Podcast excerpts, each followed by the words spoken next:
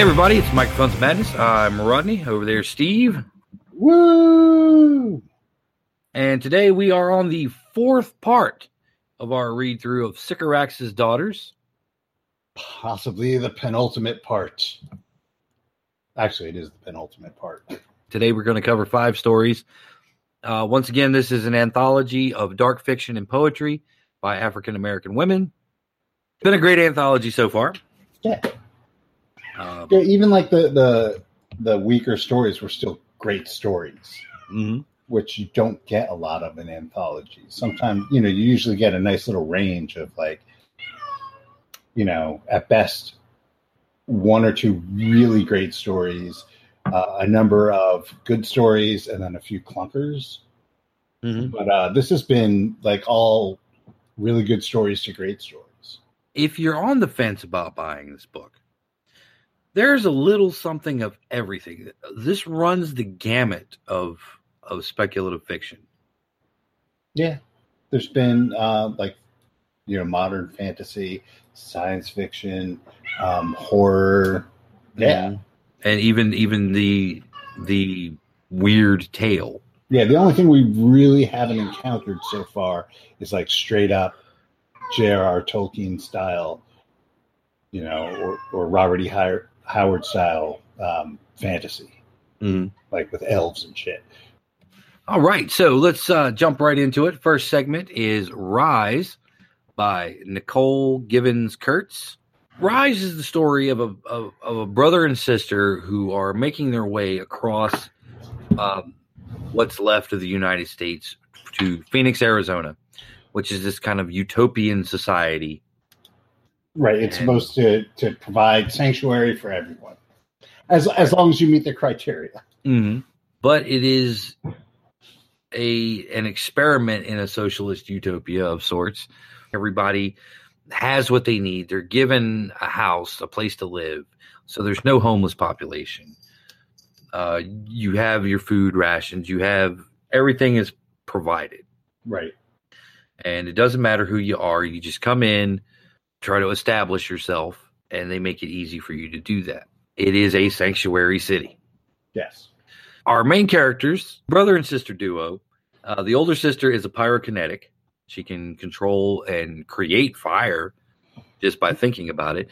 Yep. And the brother is a shapeshifter. He's a werefox. Yeah, I guess that's probably the best way to put it because he doesn't have any control over it.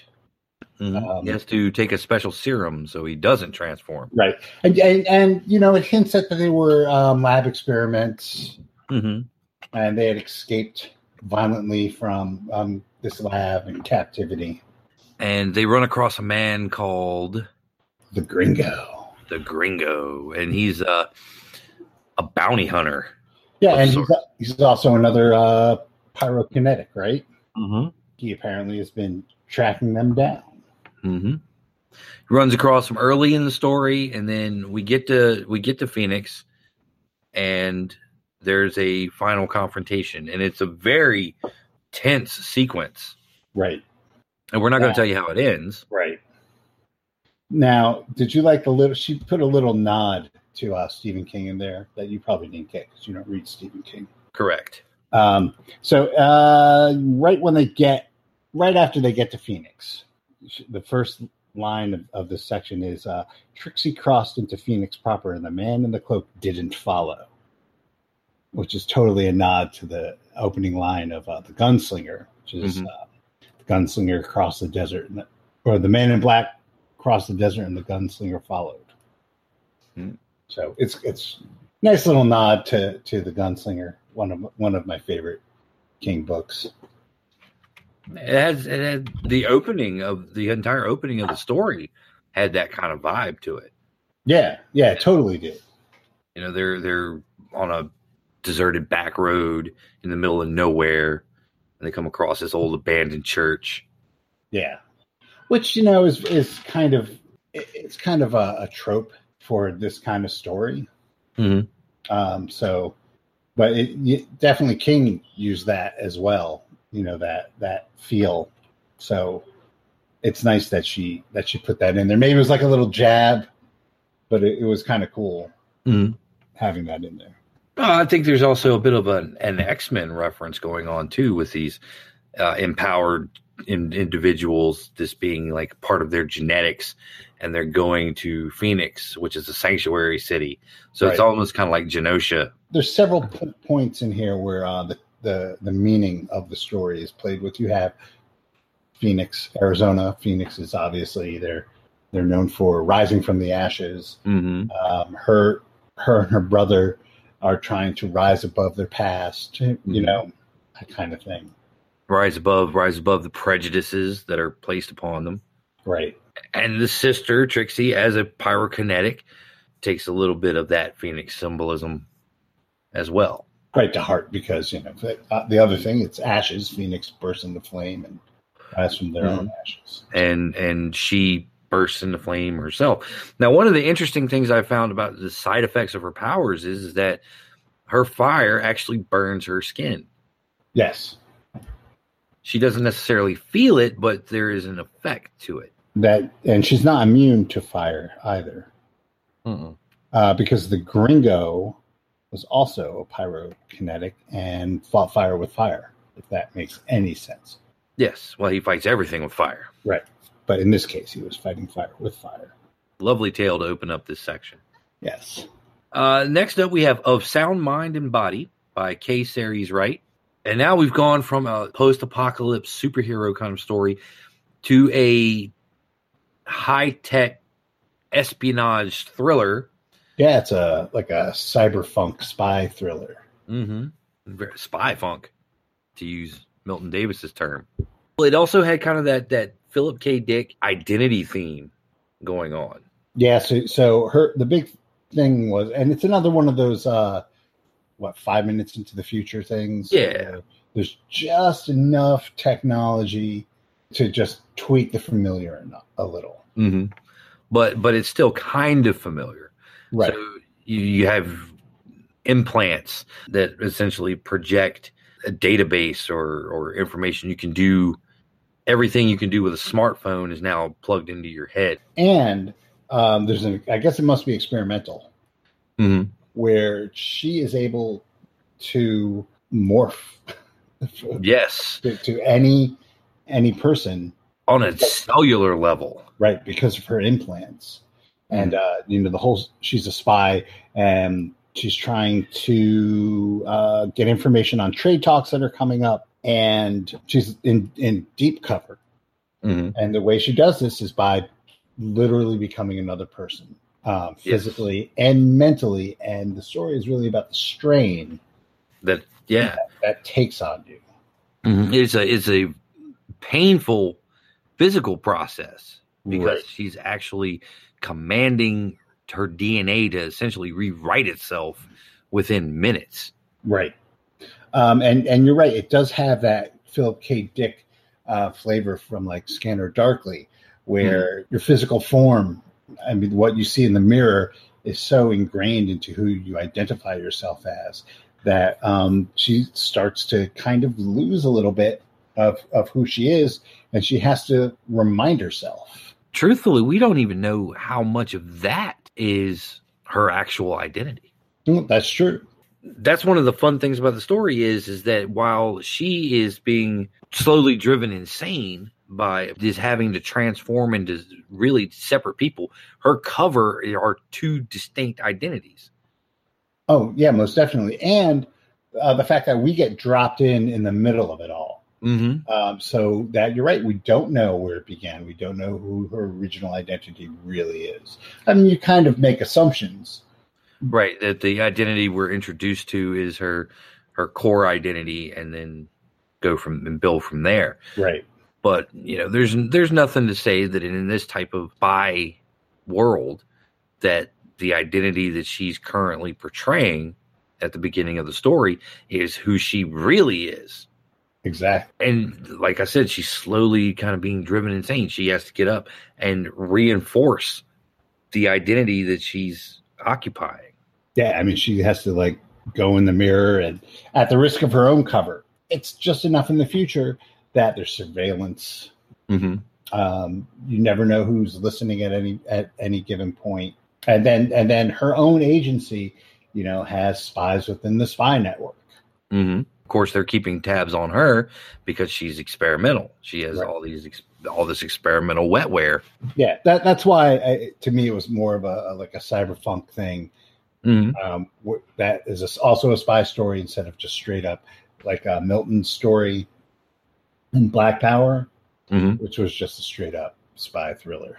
Yeah, it was an excellent story, and really, we didn't spoil the end of Rise because you know this is a climax that you really have to read for yourself. And the same with this one. I mean, we're only covering half the story. When Ms. Wright gets to the point where things really are rolling and the shit hits the fan, the shit really hits the fucking fan. Right. Well, and then there's also like the subtext, which is part of the epilogue, mm-hmm. where you really question anybody's identity because people are so malleable and are able to switch their identity on a dime as it suits them. The very last little couple paragraphs of the story, she introduces a tease of yet another fantastic piece of technology that makes things worse. Yeah, that makes for just a great read. Really kind of catching that science fiction itch. Next up is Asunder by Lori Titus.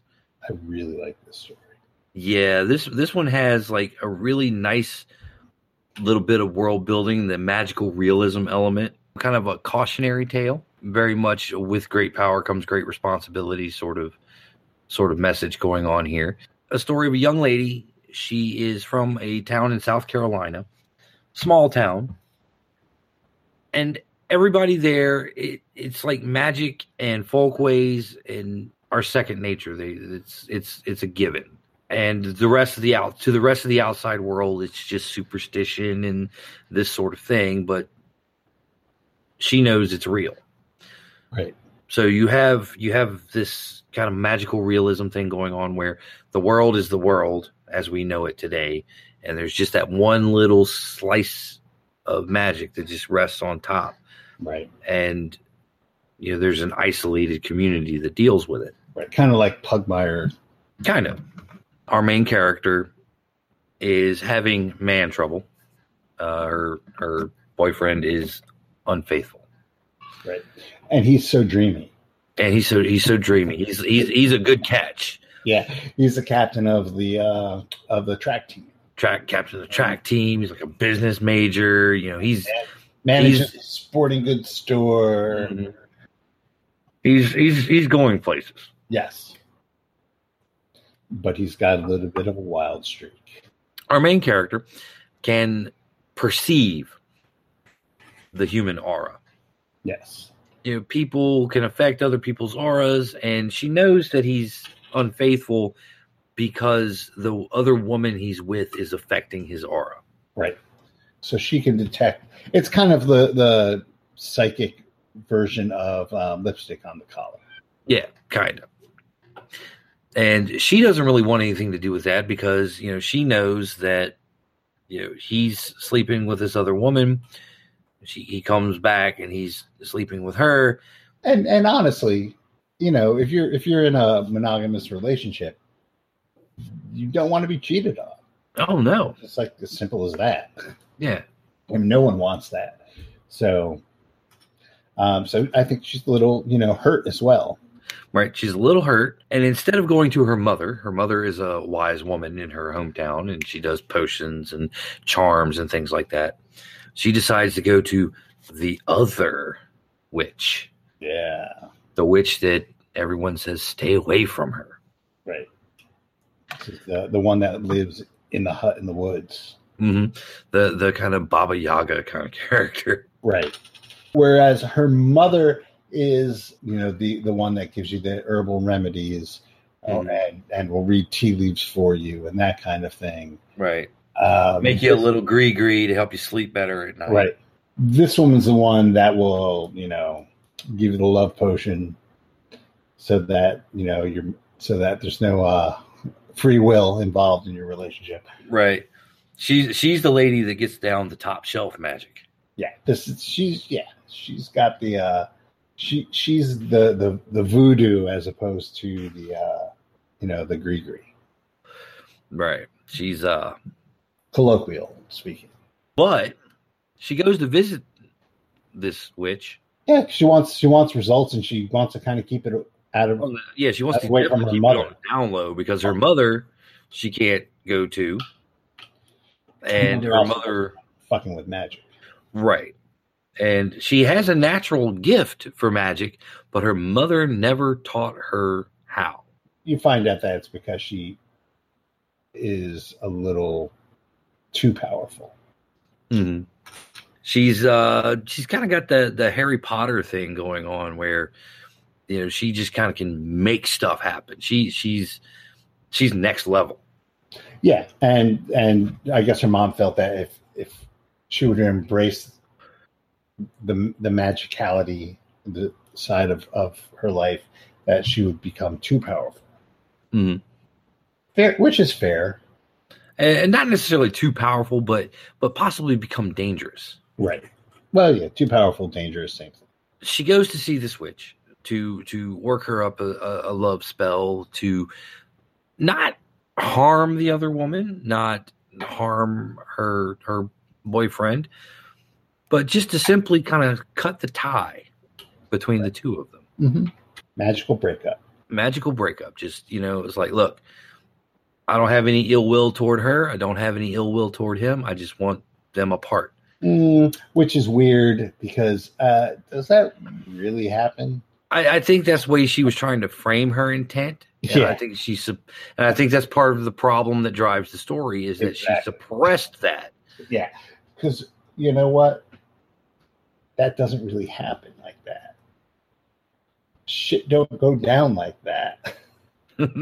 With the guidance of this other witch, and not even really the guidance, it just accidentally happens.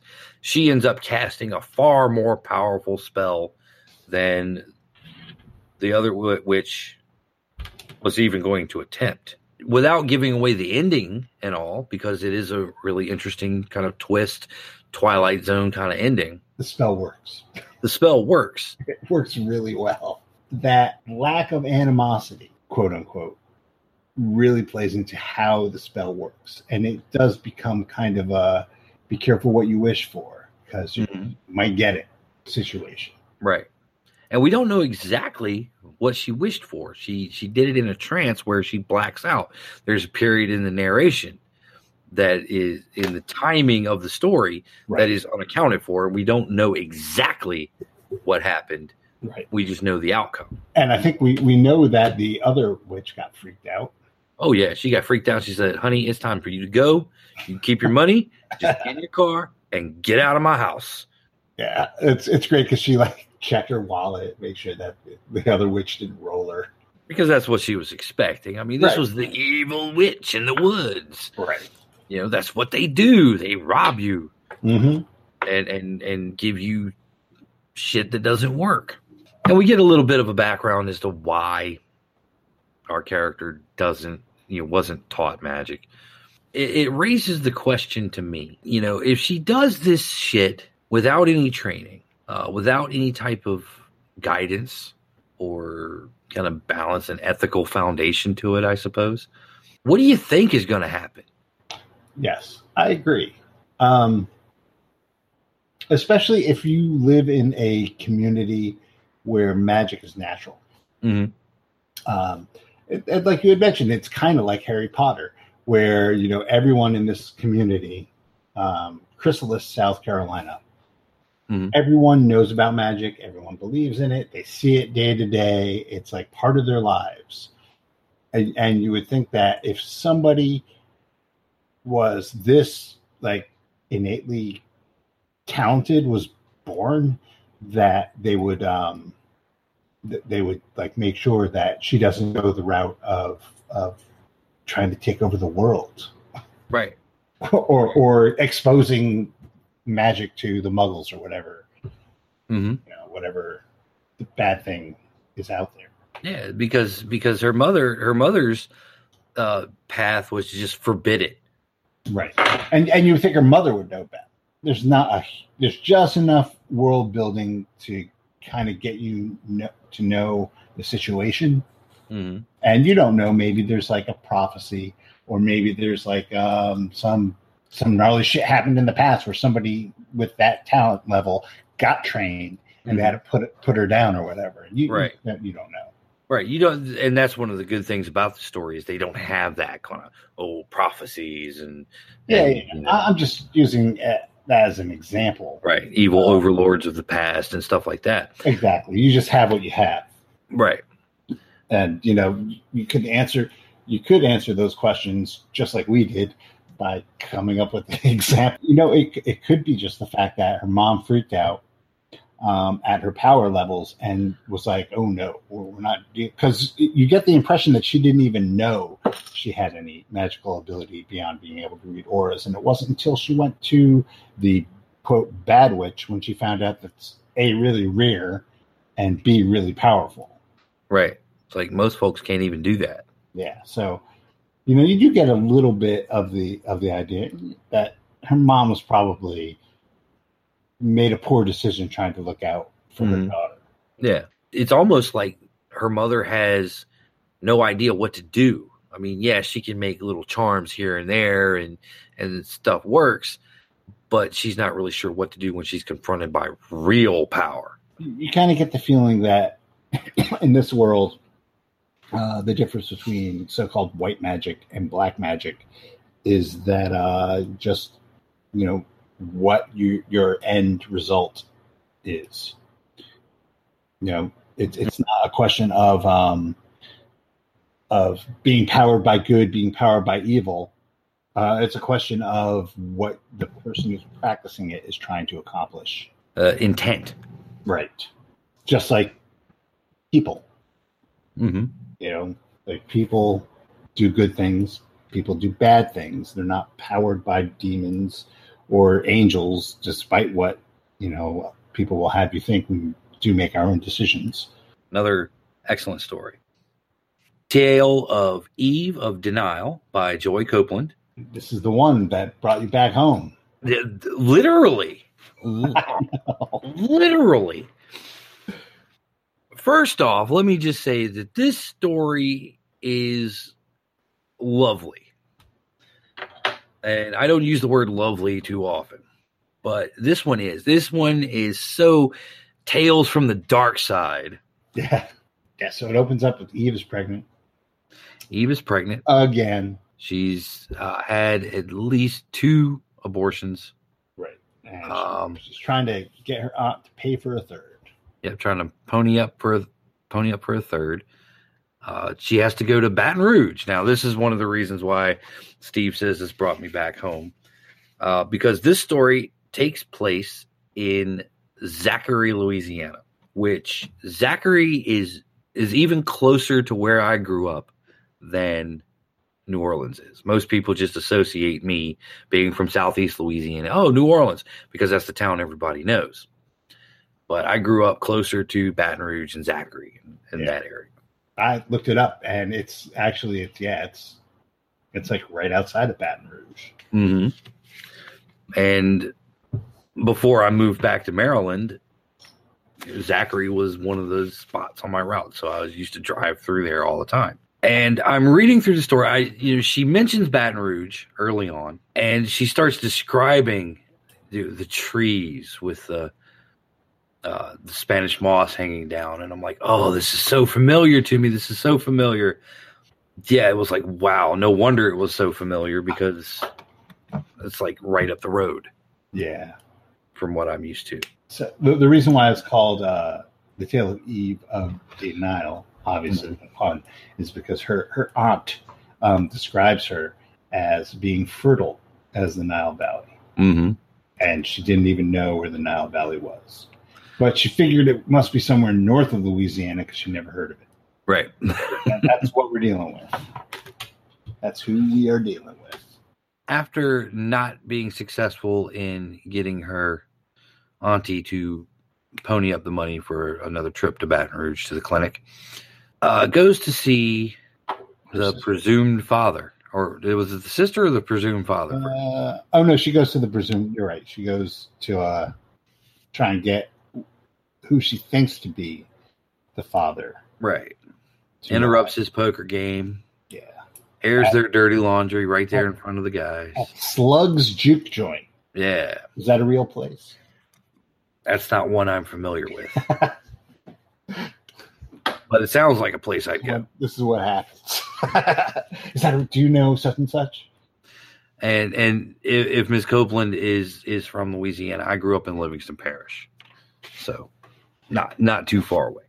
So she goes and she essentially causes a ruckus during the poker game, right? And gets the potential father to pony up $100. Yeah, because he doesn't believe it's him. Right. He doesn't believe it's him. So there's and honestly, I don't think she really believes it's him. No, he's the most likely candidate and most accessible, and probably the only one she would deal with.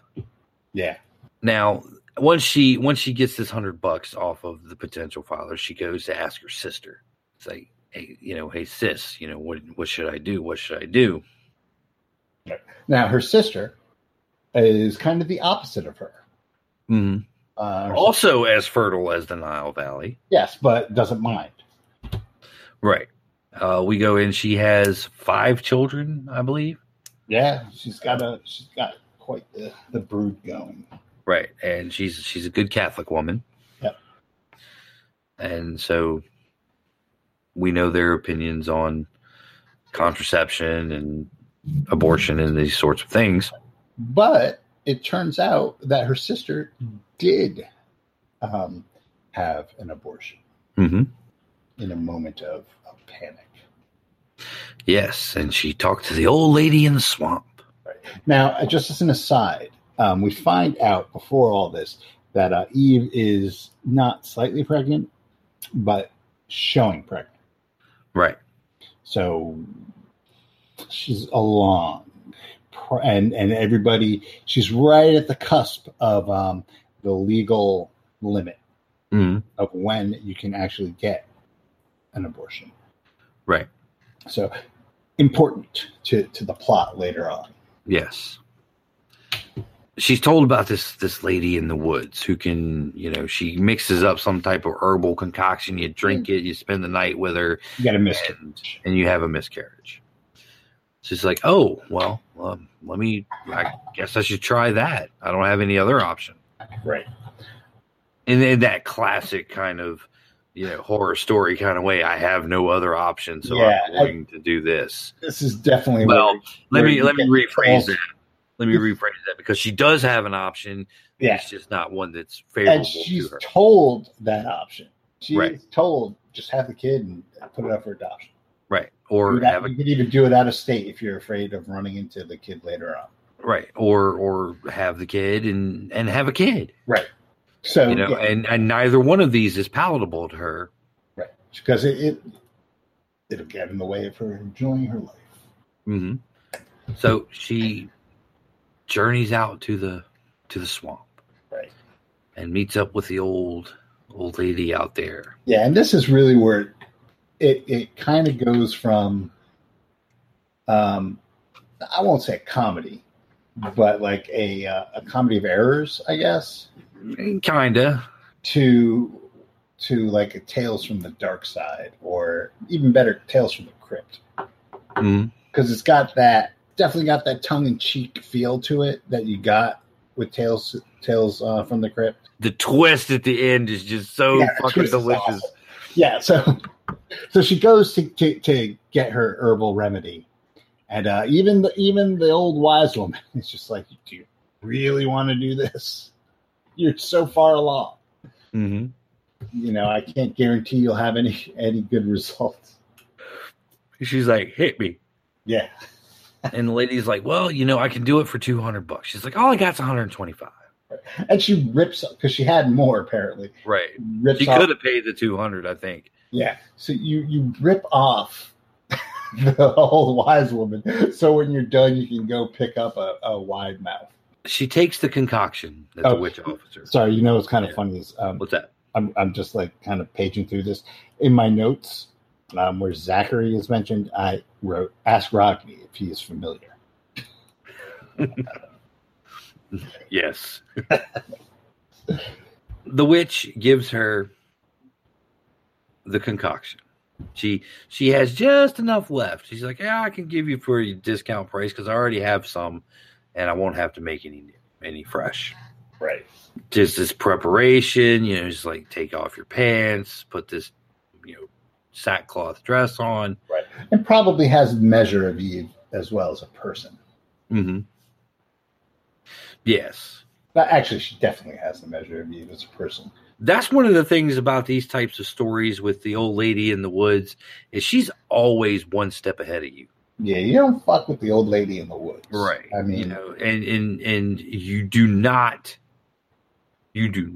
try to shirk the payment that is due.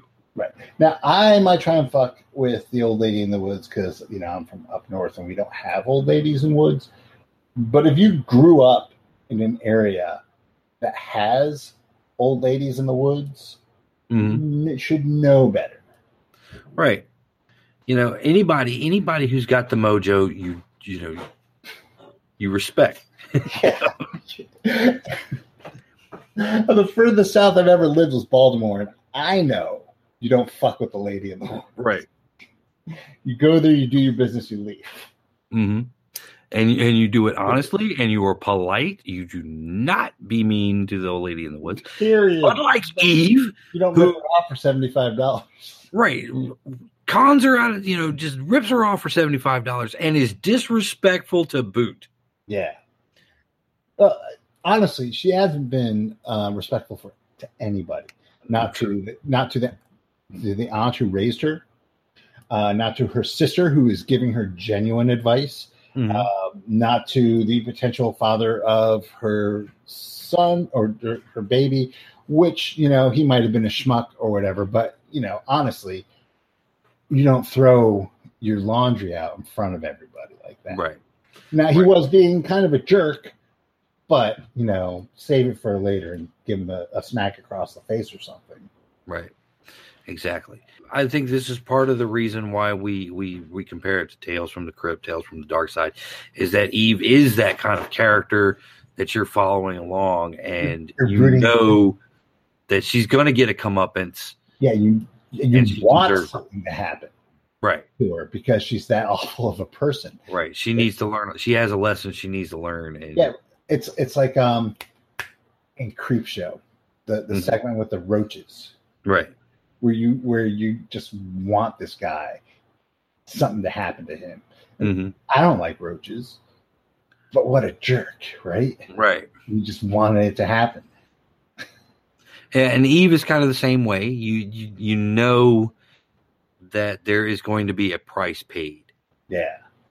And it's one of those things where I guess it's like looking at a car wreck where you don't really want to look at it, because it's horrifying, but you do because it's a car wreck and you got to see why traffic was slowed down for 20 minutes. Mm-hmm. Now, the interesting part is she's given the concoction. The old wise woman in the woods questions her again. You know, are you sure you want to do this? I mean, you're so far along. This baby's got a soul. Yeah, and that's an important part too. There's that aspect to it. And it's like, this baby has a soul. You know what you're getting into, right, by doing this. And she's like, yeah, whatever. You know, give me the booze. Yeah. And she turns it up, drinks it, and she has the most horrifying experience. Yeah. And Ms. Copeland does so well describing this almost surreal horror going on. Oh yeah, it's freakish. Mm-hmm. We have to kind of really stop there because we got to stop, or else we're going to give it away because it's too good. Yeah, it is too good. Yeah, but you just got to know that if you've made it this far, it's definitely got that, you know, anthology horror show feel to it. And you know something's going to happen. You know it's going to be horrible, and you know you can't look away, and you know you want it to happen. Right. Which is the best feeling. Mm-hmm. Especially when you get to the end. You get to the end, and the payoff is just like, oh, my God, that is fantastic. I know. Yeah, so definitely achieved that. Yeah, that feel. No slight to any of the other authors, but I'm going to go out and say that this one has been my absolute favorite so far. Yeah, it totally makes me want to go out and read a bunch of DC comics. For better or worse. I like those old DC comics. The final story for this episode is Sweetgrass Blood by Eden Royce. Now, this tale is really strange. Yeah. It is one of those classic sort of macabre tales where you really can't grasp everything that's going on. Yeah, this is definitely like a weird story, a weird mm-hmm. tale, like proper. Mm-hmm. And it haunts you in a way, the story. Mm-hmm. It's one of those things that it sticks with you, and you have to ruminate over it to see what actually transpired. Mm-hmm. Because like it's very short. Yes, but there's a lot packed into this. Yes, there's we could probably do episode after episode after episode and still not unravel all the layers. Yeah, going on here. Mm-hmm. I mean, and theorizing over what's actually transpiring. I mean, the language used is very poetic mm-hmm. and ethereal. Yes. And just, I hesitate to even try and figure to talk about what's going on in this just because I know I'm wrong. I know, like it's weird. You have like some sort of ritual happening, mm-hmm. right? Where this woman, it's two sections, right? The weaver and the poet. Right. The weaver and the poet. And the weaver is a short section. The weaver is weaving baskets. But it opens up where she's like covered in blood. Mm-hmm. She's in a hotel room, I guess, or she has a hotel towel. Right. And she's wiping the blood from her hair and her hands because she doesn't want to get blood on the basket she's weaving out of sweetgrass. And we know that the baskets are for use in a ritual. Right. We know that she's making a certain number of baskets. Right. And when she's finished with the basket, she gets up, she grabs her stick, her cane, and starts pounding it on the floor. Right. Rhythmically. And we hear the voices, they're surrounding her like the spirits, saying, "You're going to summon the poet." And right. She's like, "I know." Right, and then you cut to the poet. And then we get an abrupt shift, and the poet is in the throes of writing. Right.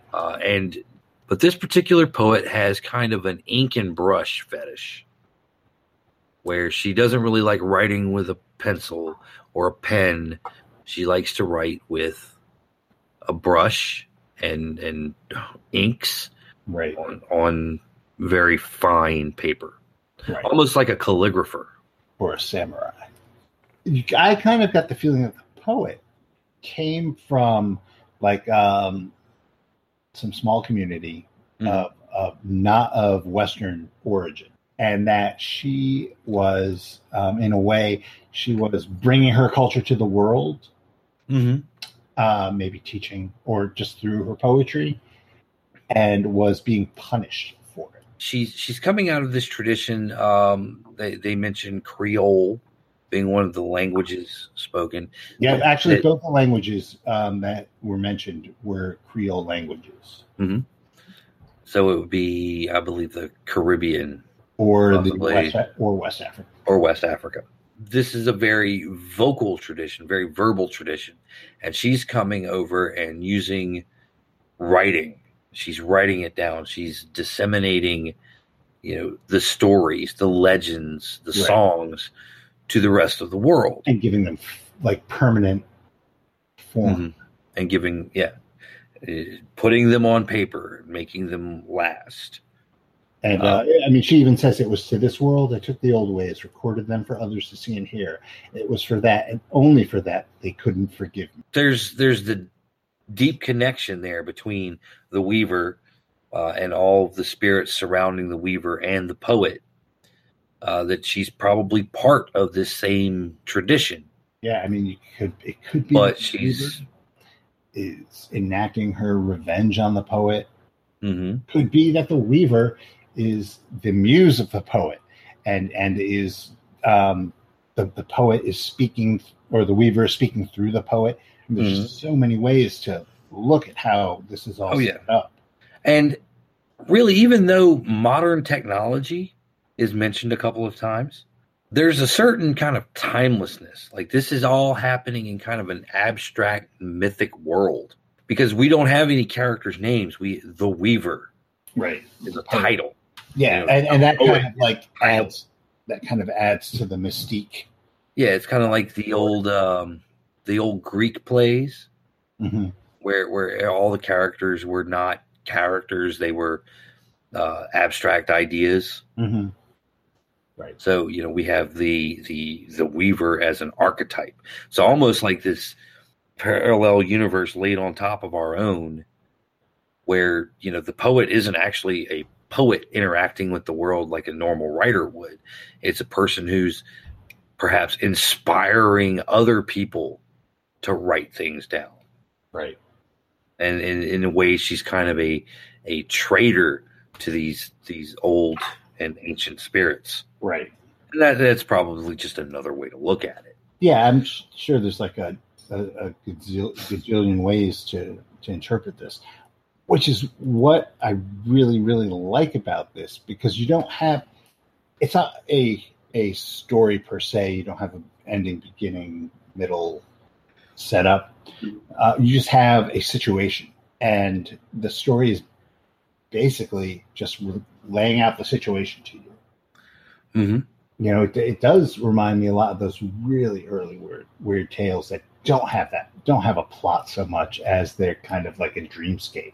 Like, even like some of the old Clark Ashton Smith stuff that we've read that isn't a story, but it's more like just a feeling put to paper. You know, Lovecraft did it as well. You know, with some of his dream sequence stuff. Mm-hmm. Obviously, like The Doom That Came to Sarnath and that kind of, or there's no like real characters and there's no plot. There's just like a once again, like I mentioned it last week, you get an impression. Yeah, I can see that.